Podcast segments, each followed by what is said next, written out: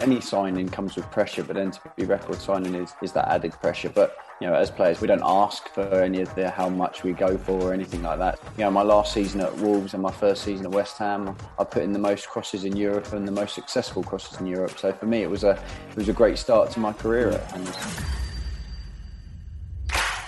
Hello, I'm Jim Salveson, and this is Football Stories. This is the second series of this podcast. Season one focused on the untold stories from off the pitch. Season two is focusing from the stories on it. And telling his story today is an old hero of mine as I talk to Wolves, Norwich, and West Ham winger Matt Jarvis. Now, I'm a West Ham fan, and I remember being hugely excited when Matt joined the club as our record signing. Sadly, it never turned out to be the dream move that many hoped it would be, as injuries hampered his time in East London a little. And that's something that went on to impact Matt's career right up to the present day. One of the things that I took away from my conversation with Matt was how much you can tell he loves football and he loves playing football. And there's no doubt in my mind that is why, at the age of 35, the once capped England international is now currently lacing up his boots on a weekend to turn out for Woking in the National League. There can't be many professionals who have made that journey. Really enjoyed my conversation with Matt Jarvis, so hopefully you will as well. This is Matt Jarvis's football story once of Wolves, West Ham, Norwich, and briefly of England as well. One England cap to your name, Matt. That's where I want to start, if that's okay, because I think there's a really interesting stat I saw about where the players who featured in the game in which you got your first England cap are now and what they're doing. So it was Fabio Capello back in 2011. So 10 years on from that now. Six of the team that you played with in that game are still in the Premier League. Two are playing football in the Championship. Two are abroad. And you, you're playing down in the fifth tier of English football with Woking. And I think it's a fascinating story. I don't know what, what drives a player who was a Premier League player, was a record signing for West Ham, was an England international to go down the leagues and play for a club with no disrespect to Woking, but a club that is a considerable step back from where you started. Um, yeah, good question. For me, it was all. It's all about my just my desire, my love for the game, wanting to to get back and play football. Um, I had a, a, difficult spell at Norwich after such a great start, and um, you know, getting back from injuries, I just wanted to carry on playing and, and for the enjoyment of of the game and and love playing football. And it was just an opportunity that came up. Um, you know, it's local to me. It was part time. It was um, it's just something that's for me, I thought at, the, at that moment I just had a just had a daughter, so I've got two kids now. It was just the right time for me to to just get back to enjoying playing football, enjoying myself, being close to home, and and it's a fantastic club. And and as you say, you know, it's uh, it's just the drive to to play football again. Do you think that makes you a rare beast in the sport nowadays? The fact that you still have this love for the game, because an increasing amount of footballers seem to play almost begrudgingly at time and don't seem to have this passion for the game itself. And I mean, you were playing football at an era where I assume once it didn't work out at Norwich and you suffered with a few injuries there, you could have been quite comfortable hanging up your boots and never playing again. Yeah, definitely. I think for me, it, it come to a point that I was I wasn't ready to to finish playing. Um, I still wanted to play. I had a couple of options, a couple of clubs that sort of let me down a little bit, and then this just sort of uh, you know fell into place. And and and for me it was just the perfect combination at the at that time of at time and place. So mm. it, it, just sort of happened very quickly. You know I, as i said I, I wasn't sort of ready to hang up my boots. I, I felt i still could play at, you know i still could play at a high level but this was just the opportunity that came up and, and i was delighted to sign. Do you still get the same buzz walking out on the pitch for Woking as you did, I mean, say for example, walking out at West Ham at the old Upton Park, one of the great atmospheres in football. I imagine that feels a little bit different, but do you still get the buzz? Unfortunately, there's obviously it's not been any crowds or anything. No. So it's been a, it's been a real. It's so difficult. I know everyone's sort of suffered with it because it's that's what drives you on when you're on the pitch. When you walk out it's the atmosphere the crowd the, everything that, that comes with it. So it's it's a real disappointment to to not have that. And when you can hear the ball echoing round everywhere it's just not quite the same. But i still get the you know the the buzz of when you're walking out ready for the game. I, you know you still get that. Once you lose that i think it's it's time to call a day really Going back to 2011, there was the one cap for your country. I'm a West Ham fan. I remember you signing for West Ham, and I remember thinking that there was a potential England core in that West Ham team with you on the wing and Andy Carroll up front. Do you feel like you deserve more? Do you feel like you got you deserve more of a chance as a player in the England team? Uh, obviously, I would have loved to to got more appearances. You know, it's an absolute honour to play for your country. Um, I think at the time when I got my England cap, the other players that were in my position, you know, I had like sort of um, Theo Walcott, uh, Aaron Lennon, Stuart Downing, mm. Ashley Young, James Milner. Were, these were players that were playing at you know right at the top of the Premier League. And so for me to you know I was at Wolves, we were sort of fighting relegation, I suppose. So to be actually able to get in the squad at that point with them players available, I, I, I felt I had you know had done extremely well. So I was obviously disappointed to not get another another chance as as my form sort of carried on. I, I still felt like I was playing well, um, and then obviously to get the move to, to West Ham was was a massive part of you know why I wanted to go to West Ham to be back in the Premier League to be playing you know for a fantastic club, and and unfortunately it just it didn't happen for me. How did Capello handle that situation as England boss? Because he's a manager who's come under a lot of criticism for his man management. To be in the in the squad and then out of the squad, I imagine you weren't getting phone calls to kind of reassure you that there was a route back in or anything like that at the time.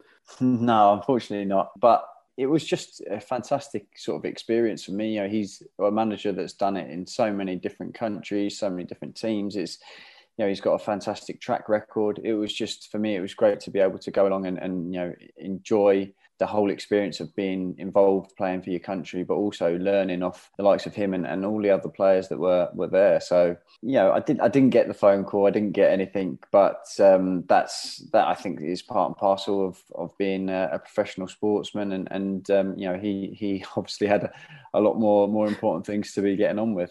As we said, you signed for West Ham in 2012 you started your youth career at Millwall, and obviously West Ham and Millwall have this rivalry going way back.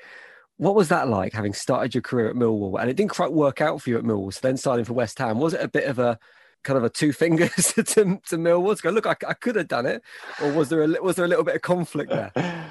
no, for me, obviously, you know, I was at Millwall for I think six, seven years as a kid, but you know, at sixteen, I got told I wasn't good enough and got released. So it was a little bit of like, well, you know, ever since that, I went to Gillingham, and um, every time I played against Millwall, I seemed to score or we won the game. So it was just signing for West Ham was an absolutely amazing, amazing thing to do. As you said, club record signing. It was a huge club, so there wasn't really anything for me in the Millwall West Ham. I was always just you know, I got I got let go from Millwall, so I, I had nothing. So it was, uh, yeah, it was just it was just fantastic to be able to to sign for the Hammers how much pressure do those two words that you mentioned there put on you as a player? That record signing tag. How difficult is it to stru- play with that over your shoulders? Obviously, that there is, you know, any signing comes with pressure, but then to be record signing is is that added pressure. But you know, as players, we don't we don't ask for any of the how much we go for or anything like that. So it's for me, it was all about just trying to get my head down, hit the ground running, and um, you know, my last season at Wolves and my first season at West Ham. I put in the most crosses in Europe and the most successful crosses in Europe. So for me, it was a it was a great start to my career mm. at Hammers. What do you make about what's going on at West Ham now? Because they seem to be having a storming season that no one expected. I think most fans expected us to be at the other end of the table, but here we are challenging for European football, potentially Champions League success. What do you put it down to that success? I think it's a fun, you know, watching now, it's fantastic to see them where they are. You know, that getting European football will be such a huge bonus for the club, for the fans, and everything, especially after you know this year when they've not been able to go which i suppose maybe you know if you weigh it up has it has that had an effect on the team i don't know but i think david moyes has done a superb job in in the way he's managed the team. He's he's basically found the system that he wants to play, found the players that will work best in that system, and they're all working for each other. You can see the team spirit is is fantastic, and I think at the minute the signings that he's made, you know, Soucek and Coufal have been outstanding. And then, you know, coming into the January, you know, Lingard's coming in and, and, has been absolutely incredible. So they've made some really good tweaks to the squad and everyone is actually playing at their top level there's not anyone that's sort of dropped off. They're all playing at a really high level, which mm. is exactly what you need, and and that's why they are where they are in the league. You mentioned the team spirit there. I think that's a key part of the success this season for me. How important is that as a player to have that bond in the dressing room? Because I guess it's quite difficult to quantify the idea that it should affect the way you play or your ability on the pitch in any way, but it does seem to be a real vital part of successful teams. Definitely. I mean, when I was there, the squad was incredible. You know that we were such a tight knit group, and it was like uh, the only way I could sort of describe it is it is if you know, you were going to war, and who would you want coming with you? And if you could look around a room and see, you know, four, five, six, seven, eight, nine, ten, you know, however many mm. you wanted in that change room that would come with you, you were going to win the game, uh, or at least you know you were going to have a, a fighting chance because if you made a mistake, you always had your mate that was going to try and back you up, that was trying to get you out of jail, and then you were all pushing in the right direction. And to have that off the pitch as well as around the training ground in training, it makes a huge difference. You don't want to be going into training going, oh, I don't really like any of these, and you know, but on a match day, you're like, yeah, high five and that. It, do- doesn't work like that. To, to be a, a close knit group is is a is a fantastic positive, and and as you said, it's, it's made a massive difference for, for the team's position this year. From your time at West Ham, it was a move to Norwich, as you mentioned, didn't quite work out. You were hampered by injury there. How difficult is it to deal with long term injuries as a player that's stopping you do the thing that you love doing?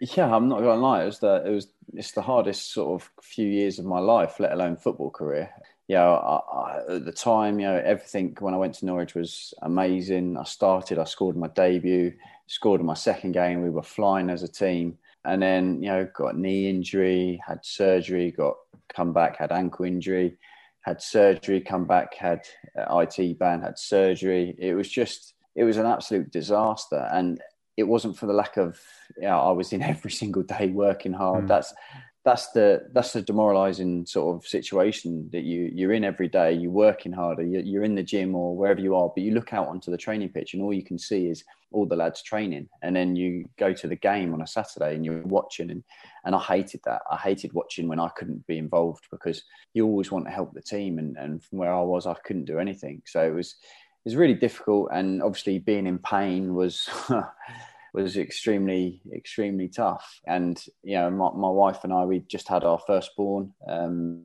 so she was sort of back down south with him quite a lot. So i was sort of up there a lot of the time on my own which again was was difficult. And to be injured and to not be playing and, and have all of that going on is it's extremely hard. So mentally and physically it was it's, it's, it's very difficult. I had very good friends and family around me um, at the time I, I, suppose if you say lucky that I had um, Louis Thompson, who was um, he done he ruptured his Achilles twice actually, and so he was a long term injury with me. So we would be able to sort of work together in the gym, and um, yeah, we were having a tough day, one of us, the other one would try and pick ourselves mm. up. So it was it was quite good that way. Do you think you get enough support, or do you think players in general get enough support when they're going through injuries, when they're out of the team and they're not spending their week in week out with their teammates? They may be alone in treatment rooms. Do you think there is enough support mentally? I mean, physically, I, I guess there is support, but mentally, is there is it there? I think I think nowadays there's there's so much that there is available. Not saying that players would use it, maybe. Um, you know, you all think you can handle it yourselves and, and it's fine, but there is support around. And like I said, I was I was lucky enough that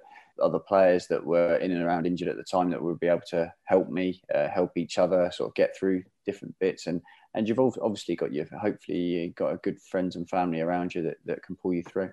Matt, it's really nice to speak to you. I think I can hear you talk with an absolute love of the game, which is always good to hear from pros. If you could take one moment from your career, one second, and kind of bottle it and take that away from you forevermore, which bit would it be? To be honest, there's loads, but I don't think you can get like everyone's childhood dream is to play for their country, and and for me, I can still uh, every single moment I can feel is that me coming on the pitch and just being like I've sort of done it. I've made my dream come true. I've played for my country. Just them initial seconds when you walk on the pitch is just like no one can take this away from me. I, I, I've done it. And then obviously you you sort of go into football mode and you you you get into day to day business. But um, that initial moment is something that I'll never forget. Yeah. Sure. When you close your eyes, can you still see it and hear it and smell it? Yeah, I, to be honest, I can I can still feel everything. I, I even remember being warming up and looking back and getting that you know wave to come back and just butterflies and sprinting back to take my shirt off, get my shirt on, get myself on the pitch as quickly as possible. Just yeah, I can remember it like yesterday. I know I can't believe it's ten years, but I, I can remember it like yesterday. Matt, it's been an absolute pleasure. Good luck with Woking when everything resumes and gets back underway and the fans get all back in there and stuff. Hopefully, you get have success there. What's next after? Have you have you planned that far ahead? Yeah, I mean, I, you know, at the moment I'm doing you know a bit of media work, a bit of punditry, and, and I'm really enjoying that. So hopefully, you know, uh, doing some more podcasts and, and bits and pieces. So that that would be something that I would like to sort of get myself into. So yeah, that would be something to to carry on with. Thanks for listening to this episode of Football Stories from the Sports Social Podcast Network. If you've enjoyed season two and you've listened to all the episodes in season two, why not go back to season one and listen to some of the untold stories from off the pitch? And if you happen to be a sport content creator, if you've got your own podcast, why not come and join the Sports Social Podcast Network? Find more information or find your next favourite sport podcast by searching Sports Social Podcast Network. Find more great shows or join the team at sport-social.co.uk. Sports Social Podcast Network. Hey guys, it is Ryan. I'm not sure if you know this about me, but I'm a bit of a fun fanatic when I can. I like to work, but I like fun too. It's a thing. And now the truth is out there. I can tell you about my favorite place to have fun. Chumba Casino. They have hundreds of social casino style games to choose from with new games released each week. You can play for free anytime, anywhere and each day brings a new chance to collect daily bonuses. So join me in the fun. Sign up now at ChumbaCasino.com. No purchase necessary. VGW. Void were prohibited by law. See terms and conditions. 18 plus.